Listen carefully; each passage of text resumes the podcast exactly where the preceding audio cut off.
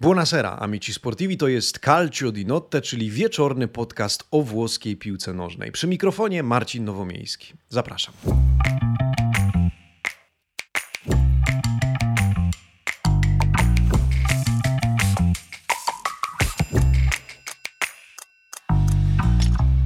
No i gdzieś pan był, jak pana nie było, tak powinniście mnie zapytać, i byłoby to pytanie całkiem zasadne. No bo mamy tydzień, czy mieliśmy tydzień bez odcinka Calcio di Notte, a gdzie byłem ja? No, trochę się zebrało obowiązków służbowych, bo akurat w dniu, w którym miałem, czy w którym normalnie nagrywam tenże podcast, miałem wyjazd służbowy, który musiałem dźwignąć, no i e, trochę, trochę obowiązków z tym związanych, ale już jestem, już e, z wami zasiadam do tego, żeby pogadać e, o włoskiej piłce nożnej tego wieczora, bądź kiedykolwiek mnie słuchacie, bo tak naprawdę zdaję sobie sprawę, że niektórzy z was wolą w innych porach niż wieczór, ale ja zasiadam do tego właśnie wieczorem, bo lubię, bo już nie mogłem się doczekać e, dzisiaj, aż usiądę przed mikrofon, aż porozmawiam z wami, czy opowiem wam trochę o włoskiej piłce nożnej, choć wiem, że wy dużo też wiecie, e, ale dzielić się tym wszystkim i dzielić się swoimi doświadczeniami, przemyśleniami, punktem widzenia, poglądami, ale też pewnymi ciekawymi historiami, które się wykopało, zawsze jest bardzo przyjemnie. Jak pewnie wiecie, ostatnimi czasy też miałem e, trochę rozterek dotyczących mm, porannego przeglądu włoskiej prasy sportowej, a w zasadzie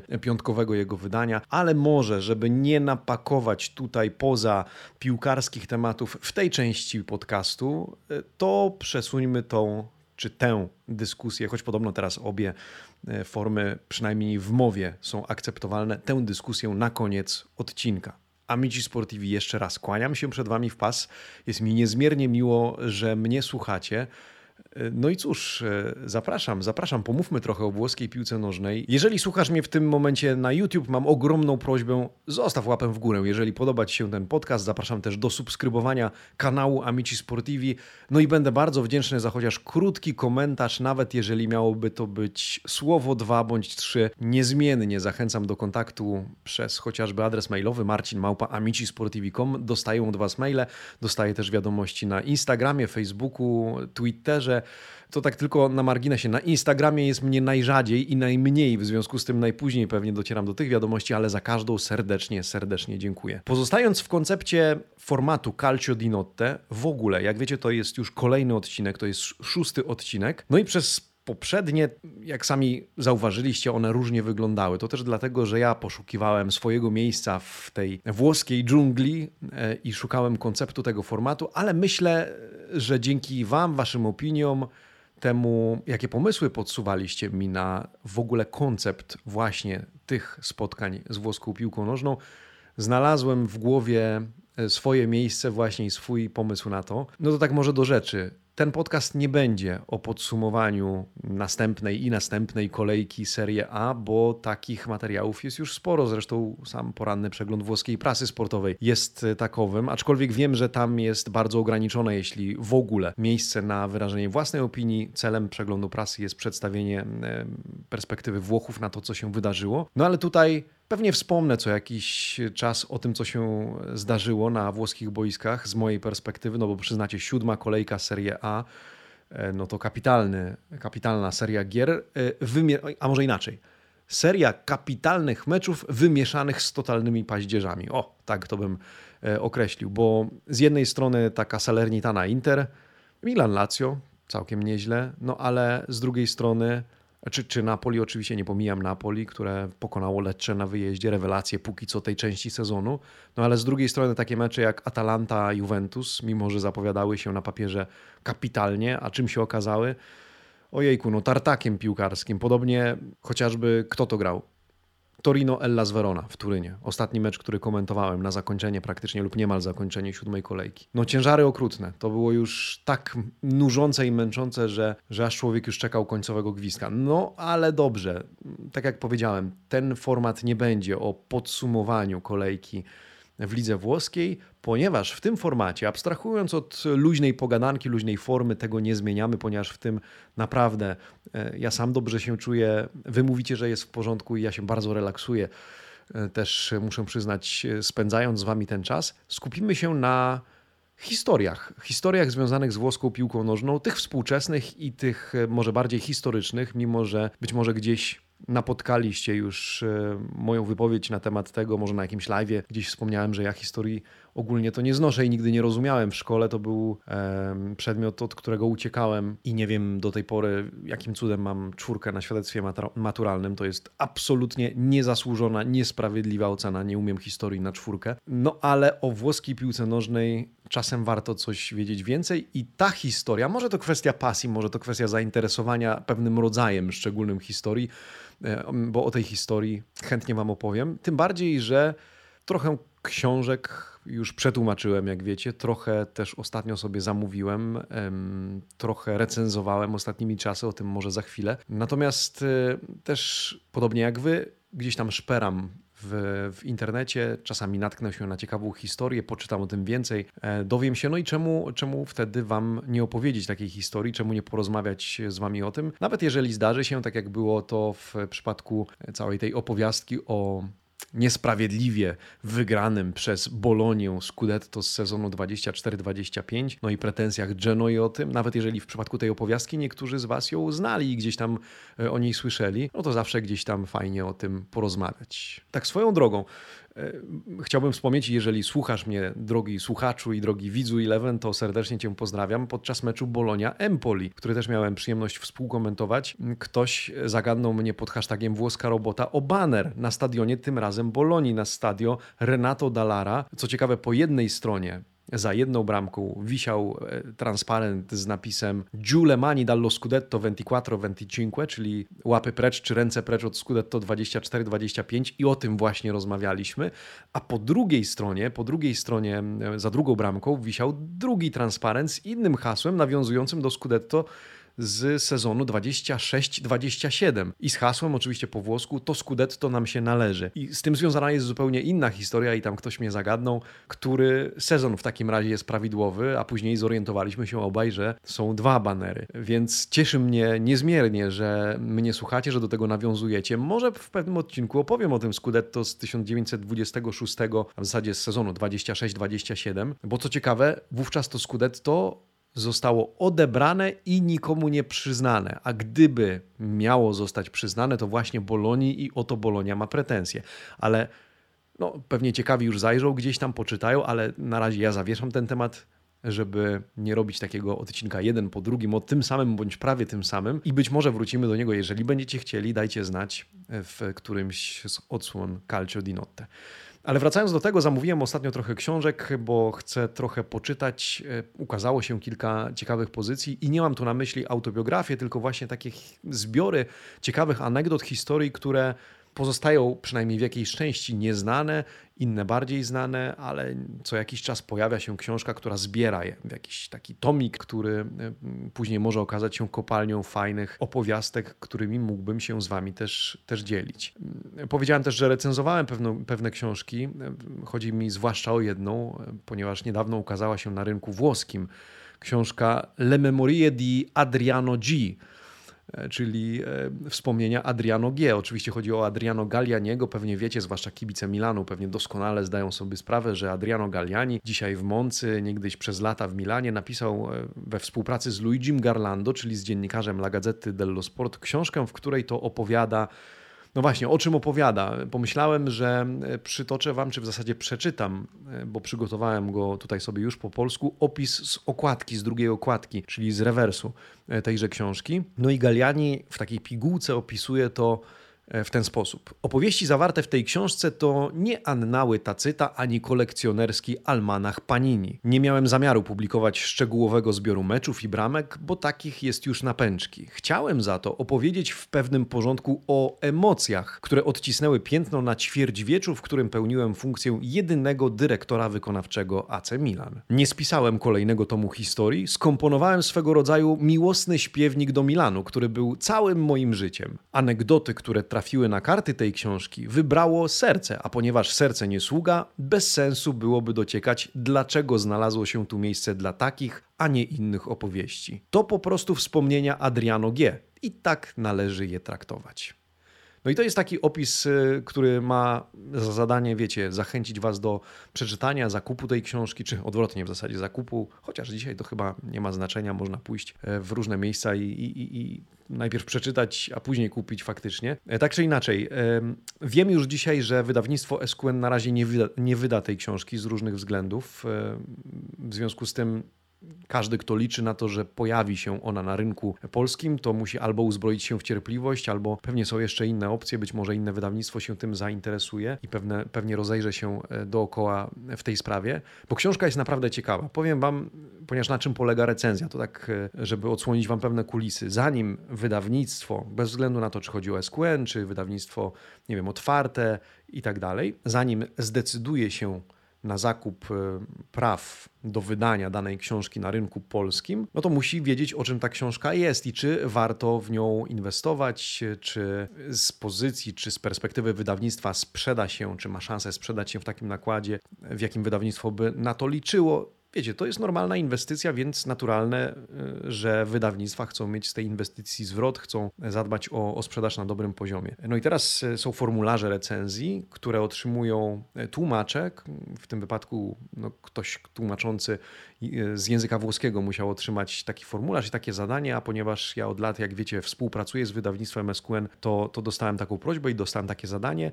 W związku z czym no, przeczytałem tę książkę, może czasami skanowałem pewne e, mniej ciekawe dla mnie fragmenty, e, żeby wiedzieć mniej więcej, no bo co trzeba wiedzieć, jakim językiem jest pisana, o czym jest, jakie porusza tematy, jakie są rozdziały, e, kogo może zainteresować w związku z tym, czy jest bardziej, nie wiem, dowcipna, zaczepna, E, czy jest bardziej reportażem, opowieścią, relacją emocji, tak jak właśnie o tym pisze Adriano Galliani na okładce. Więc to wszystko spisuje się w formularzu, który później dostarcza się do, do wydawnictwa wraz ze swoją recenzją, opinią. E, gdzieś oprócz tego trzeba znaleźć trochę informacji o autorze. Jeżeli książka jest wydana na, oryginalnie na rynku włoskim, to jakie, jeżeli w ogóle, opinie posiada już od tamtejszych lokalnych czytelników, no i co do, w ogóle wiemy e, o tej pozycji. E, no i to zrobiłem, dzięki czemu też zapoznałem się z zdecydowaną większością, w zasadzie z całą książką, ale z większością w sposób dokładny. I powiem Wam, rzeczywiście zawiera sporo anegdot y, takich, których ja nie znałem, ale zastanawiam się, ile Wy, drodzy kibice Rossonerich, znacie takowych anegdot, y, więc sprawdzimy jedną z nich, pozwólcie, ponieważ dzisiaj mam dla Was opowieść pod tytułem Półkłamstwo i półprawda. A jest to nie jeden z tytułów rozdziałów w tej książce, bo ta historia, ta anegdota pochodzi z rozdziału Niemoralna propozycja i tak, to nawiązanie do filmu o tym samym tytule. Natomiast postanowiłem tak to zatytułować i zaraz zrozumiecie dlaczego, bo Adriano Galliani sam mówi o półkłamstwie i półprawdzie. Możecie też mieć wyobrażenie, o czym jest ta książka, z uwagi na to, że wiecie, że Adriano Galliani jest do dzisiaj człowiekiem specjalizującym się nie tylko w byciu dyrektorem wykonawczym, czyli po włosku administratore delegato, ale też działał na rynku transferowym i działa do dzisiaj, więc Calcio Mercato zna jak własną kieszeń. Więc w tym rozdziale, w ogóle w tej książce opowiada dużo ciekawych anegdot. Opowiada na przykład a propos Calcio Mercato o kulisach sprowadzenia do Milanu Filippo Inzagiego i Andrei Pirlo. Praktycznie szturmem sprowadził obu, czy wywalczył obu. No i podsumował to stwierdzeniem: To było chyba najlepsze popołudnie spośród moich wielu lat w Milanie. Sprowadzenie Inzagiego z Juve i Pirlo z Interu w ciągu jednej godziny było czymś, z czego w całej karierze człowieka działającego na piłkarskim Mercato byłem najbardziej dumny. No i faktycznie to jest historia sprowadzenia dwóch no, genialnych zawodników w ciągu jednej godziny. Więc to jest jeden z majstersztyków Galianiego, jak widać, z którego sam jest bardzo, bardzo dumny, czy najbardziej dumny wręcz. Tak czy inaczej, historia, którą dla Was przygotowałem, dotyczy początków Carlo Ancelottiego w Milanie i jednego z zawodników, który był w jego zespole. Ale o, o, tym za chwilę. Zaczynając od Carlo Ancelottiego, jak doskonale kibice Milanu wiedzą i pewnie wy też wiecie, ale weźmy w nawias wszystkie rzeczy, o których doskonale wiecie, o których słyszeliście, dla pewnego porządku i dla tych, którzy być może nie znają wszystkich detali z każdego obozu piłkarskiego, będę je nazywał, będę je poruszał i e, precyzował. Więc Milan zatrudnił Carlo Ancelottiego w Milanie w 2002 roku. Wcześniej trenerem był Fatih Terim, ale jak to określił właśnie sam Adriano Galliani, Terim e, zawiódł i po zaledwie 10 meczach ligowych Milan się z nim pożegnał. No i kontynuując to, Galliani opowiada, wybraliśmy na jego następcę, czy na następnego trenera kogoś, kogo wszyscy kochaliśmy, Carlo Ancelottiego. No i rzecz w tym, że w tamtych czasach Carlo Ancelotti może krzywdząco, może nie, chyba trochę tak, mm, miał taką łatkę nieudacznika, takiego człowieka, który, z którym raczej się niczego nie wygra. Tyle, że Działacze Milanu, romantycy, znali go, kochali jako piłkarza, jako człowieka. Zresztą Galliani przyznaje, że Ancelotti zawsze uważany był tak naprawdę za milanistę, nawet kiedy pracował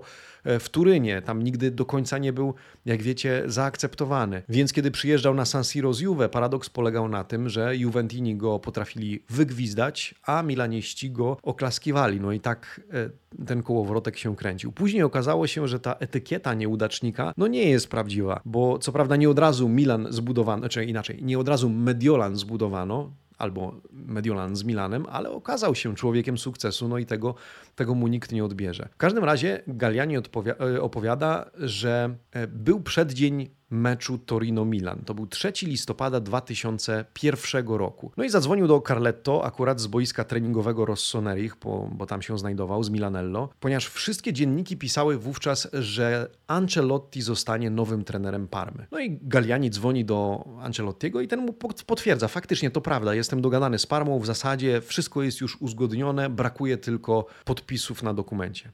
Aha, czyli jeszcze nic nie podpisał. No to jest dobra wiadomość, tak relacjonuje Galliani. Skoro nie ma podpisanego kontraktu, to jeszcze jest opcja, więc jak domyślacie się, już wtedy miał w głowie koncept sprowadzenia Ancelottiego do Mediolanu, do Milanu w roli trenera. Dzień później Milan przegrywa 0 do 1 z Torino. Inzaghi Filippo Inzaghi marnuje rzut karny w końcówce, trafia w poprzeczkę.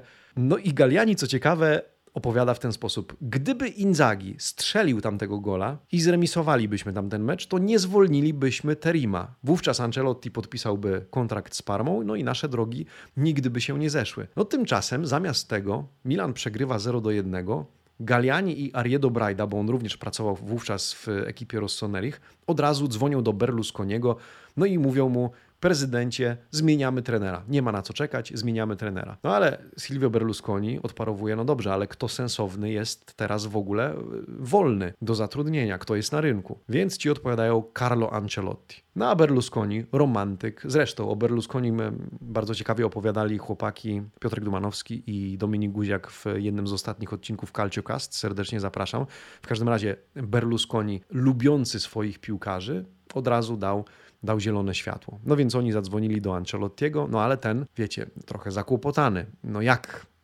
Jak mam podpisać z wami kontrakt, skoro już jestem dogadany z Parmą? No dałem im słowo. No ale Adriano Galliani mówi, no słowo słowem, ale dokumentu, kontraktu jeszcze nie podpisałeś, więc poczekaj na nas, my jutro rano u ciebie jesteśmy. No i faktycznie przychodzi poranek, dziewiąta godzina, panowie pojawiają się w domu Ancelottiego e, w Felegara, i Carletto koniec końców podpisuje kontrakt z Milanem, zostaje tam na 8 lat.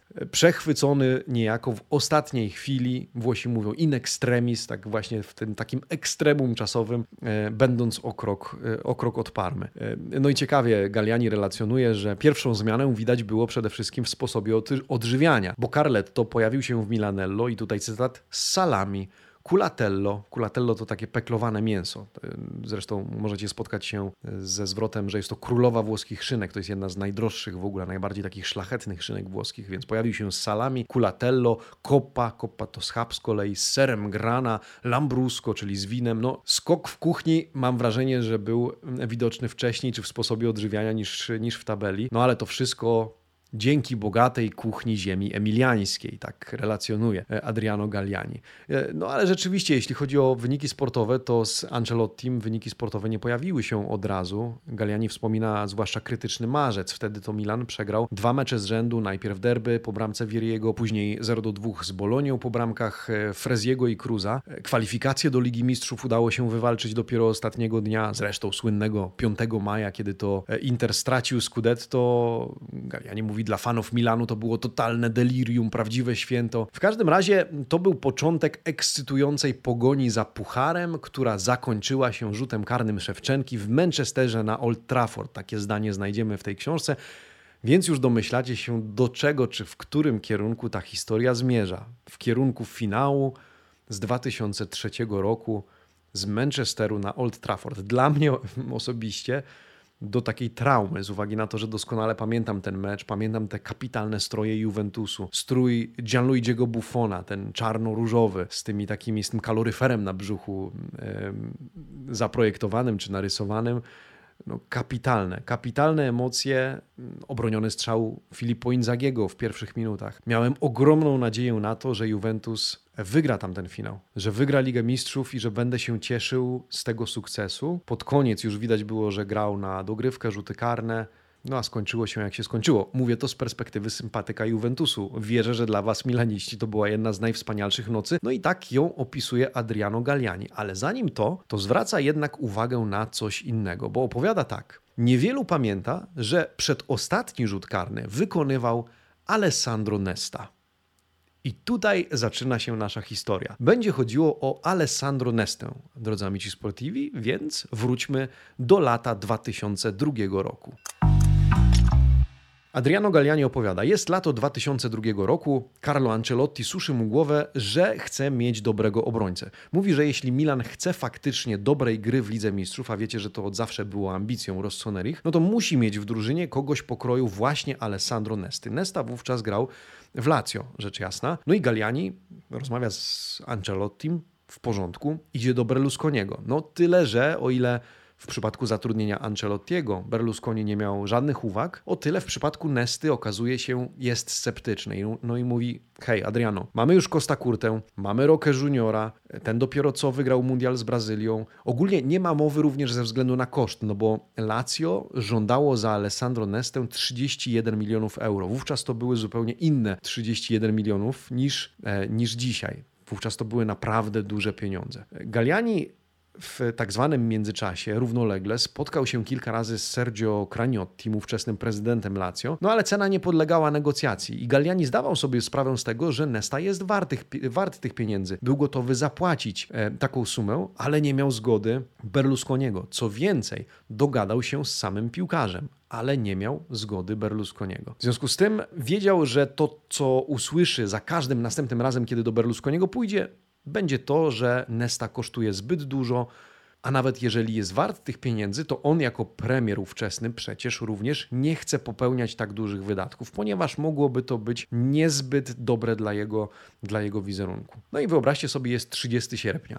30 sierpnia, więc przedostatni dzień letniego Calcio Mercato. Galliani przebywał wtedy na urlopie na Sardynii. Berlusconi był zajęty swoimi politycznymi sprawami akurat w Danii, przebywał w Kopenhadze. No a Galliani mówi, próbowałem docisnąć Mercato do końca, więc dzwonię do ochroniarzy Berlusconiego. Próbuję się do niego dobić. W którejś przerwie w jego obowiązkach udaje mi się do niego dobić. E, no i powtarza ten temat, ale ten jest nieugięty. 31 milionów Questo non va. Nie zapłacimy takiej kwoty. Za dużo, basta. No ale Galiani główkuje dalej, nie poddaje się. No i opowiada, że siedząc w nocy, czytając doniesienia prasowe o wizycie Berlusconiego w Kopenhadze, e, trafia nagle na jego oświadczenie, to znaczy oświadczenie Berlusconiego, które brzmi w ten sposób. W ramach uzgodnionego budżetu moi ministrowie mają pełną swobodę działania. Więc Galianiemu zaświeca się żarówka nad głową. I dzwoni do Berlusconiego, znowu próbuje się do niego dobić, noc z 30 na 31 sierpnia, no nie udaje mu się.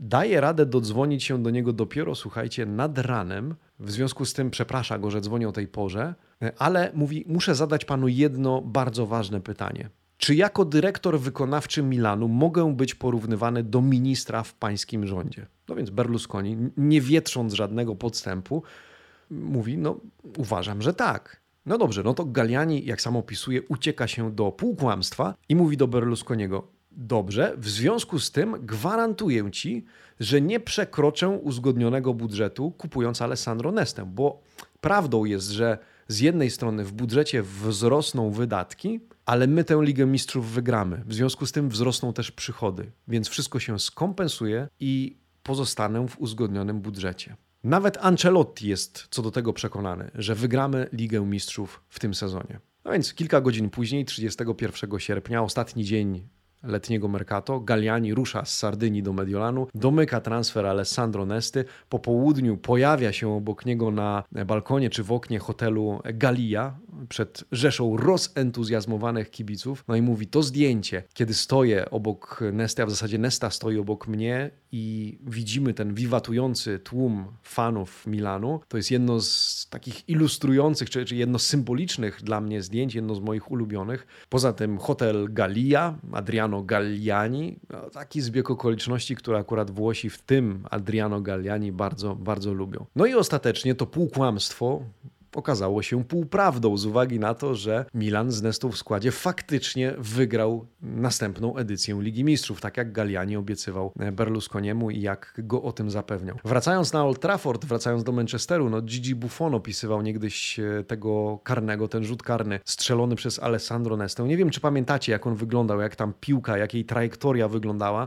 Buffon opowiadał, że był praktycznie pewien, że będzie miał, miał e, piłkę zaraz na, na rękawicy, a ona w ostatniej chwili na jakieś 40-50 centymetrów przed jego dłonią tak jakby podskoczyła i, e, i wpadła do siatki jego bramki. Więc Nesta strzelił, wykorzystał przedostatni rzut karny E, w tamtej fatalnej dla Juventusu, a szczęśliwej dla Milanu e, serii jedenastek. No a oczywiście strzał Szewczenki był tak nadobicie, był tym kluczowym, no i oznaczał e, triumf, triumf Rossonerich. A ja byłem zdruzgotany. Ale wiem, że to są emocje kibicowskie i moje zdruzgotanie oznaczało jednocześnie wasz triumf Rossoneri, którego serdecznie gratuluję, choć którego do dzisiaj bardzo, bardzo żałuję. No a co do, co do Szewczenki, jego transfer do Milanu zaproponował w ogóle Ariedo Bra Brajda, czyli współpracownik bliski Adriano Gallianiego. I jak Galliani opisuje, w tamtych czasach wszyscy Szewczenkę chcieli, bo był bardzo obiecującym zawodnikiem w ogóle. Galliani twierdzi, że wszyscy chcieli go już od sezonu 97-98, kiedy to wpakował e, trzy bramki na Camp Nou Barcelonie. I w tej samej książce, w swojej książce, Galliani opisał również historię tego transferu do Milanu, a później jak próbowali go e, wyrwać Milanowi Real Madryt i, i Chelsea. Ale Drodzy amici sportivi, drodzy słuchacze, może o tym przy następnej okazji, bo to również ciekawa historia i to do tej historii nawiązuje tytuł tegoż rozdziału, to znaczy niemoralna propozycja. Może taki hint, taki, taką jedną ciekawostkę być może ją znacie, być może nie, wam sprzedam związaną z tym transferem. Być może wiecie, że gdyby Milan zgodził się sprzedać Szewczenkę wówczas do Realu Madryt, to Real nie kupiłby z Juventusu Zinedina Zidana. No a tak to sprawy potoczyły się inaczej, ale jeżeli będziecie kiedyś chcieli, to opowiem wam, opowiem wam również o tym. Amici Sportivi to wszystko, co przygotowałem na dzisiaj. Na powrót, na to, żeby opowiedzieć Wam o tym, o czym tak naprawdę będzie ten format, jaką decyzję podjąłem, e, również dzięki Waszym podpowiedziom i Waszym e, radom, za co bardzo, bardzo serdecznie dziękuję. Więc podsumowując, po pierwsze, jeżeli jesteście ze mną nadal w tym momencie, to bardzo dużo znaczy, że słuchacie tych podcastów w całości e, lub niemal w całości. Będziemy spotykać się w środę lub czwartki, nie w poniedziałki, tylko w środę lub czwartki, w zależności od pucharów. Tym razem słyszymy się w czwartek z uwagi na Ligę Mistrzów. No i wiem, że czwartek to jeszcze Liga Europy, Liga Konferencji, ale, ale piątek to już jest przeddzień w zasadzie y, Serie A, więc będziemy sobie prawdopodobnie żonglować tymi dniami, ale to będzie środek tygodnia. Jeżeli się uda, jeżeli będą dobre okoliczności, to środa lub czwartek i pewnie nam się to w jakiś rozsądny sposób ustabilizuje. No i będę z Wami miał nadzieję pogadać o tym, co tam w Calcio się wydarzyło. Pewnie będziemy omawiać różne postaci, e, mniej bądź bardziej legendarne albo mniej bądź bardziej historyczne, tudzież współczesne. W związku z tym liczę na Waszą obecność i aprobatę, bo ja będę to robił z prawdziwą przyjemnością. No ale miałem wrócić też do tego drugiego przeglądu prasy. Byłem z Wami szczery, kiedy powiedziałem w którymś z poniedziałkowych przeglądów prasy, że ten piątkowy stoi pod sporym znakiem zapytania z uwagi na to, że widać wyraźnie inne zainteresowanie e, nim, porównując do tego poniedziałkowego. E, no i jak wiecie, w piątek jednak się pojawiłem w nieco innym formacie, znaczy nie w innym formacie, w innym, bazując na innym pomyśle, z takim trochę twistem, ponieważ skupiłem się na tym przegranym w spektakularnych okolicznościach e, meczu Genoa-Roma no i chciałem pokazać Wam kulisy tego, jak tym żyją, tym konkretnie żyją Włochy i Włosi. Nie skupiając się na innych spotkaniach, ale, ale na tym. Więc to był taki piątkowy przegląd prasy, trochę może niespodziewany, trochę wbrew moim wcześniejszym zapowiedziom po tej śródtygodniowej kolejce. Więc Szukam sposobu, jak, jak zostać z tym odcinkiem przeglądu prasy. Być może z każdego dnia wybiorę jakiś artykuł, żeby pokazać Wam przekrój tygodnia, ale żeby zmieścić się w czasie, żeby to było wykonalne, żeby zmieścić się w czasie i e, żeby to wszystko miało ręce i nogi. Być może będę skupiał się na jednym temacie, więc dzielę się tym z Wami otwarcie, żeby pokazać Wam kontekst całości, ale też chcę, żebyście wiedzieli, że pracuję w swojej głowie i nie tylko nad tym, żeby to wszystko poukładać, pozgrywać wszystkie nasze formaty, łącznie z Calcio di Notte, żeby spotykać się z Wami w jak najbardziej ciekawej formie, jak najbardziej atrakcyjnej, żeby też dać Wam coś, czym faktycznie będziecie z przyjemnością zainteresowani. Póki co tyle na dzisiaj, moi drodzy. Bardzo jeszcze raz dziękuję za Wasz czas. Dziękuję wszystkim, którzy zostawią choćby krótki komentarz na YouTube. Zostawię łapę w górę i zapraszam oczywiście do subskrybowania kanału Amici Sportivi na, na YouTube, a słuchaczy na Spotify i na każdej innej platformie podcastowej serdecznie, serdecznie pozdrawiam. Amici Sportivi to było Calcio di Notte, czyli wieczorny podcast o włoskiej piłce nożnej. Buonanotte.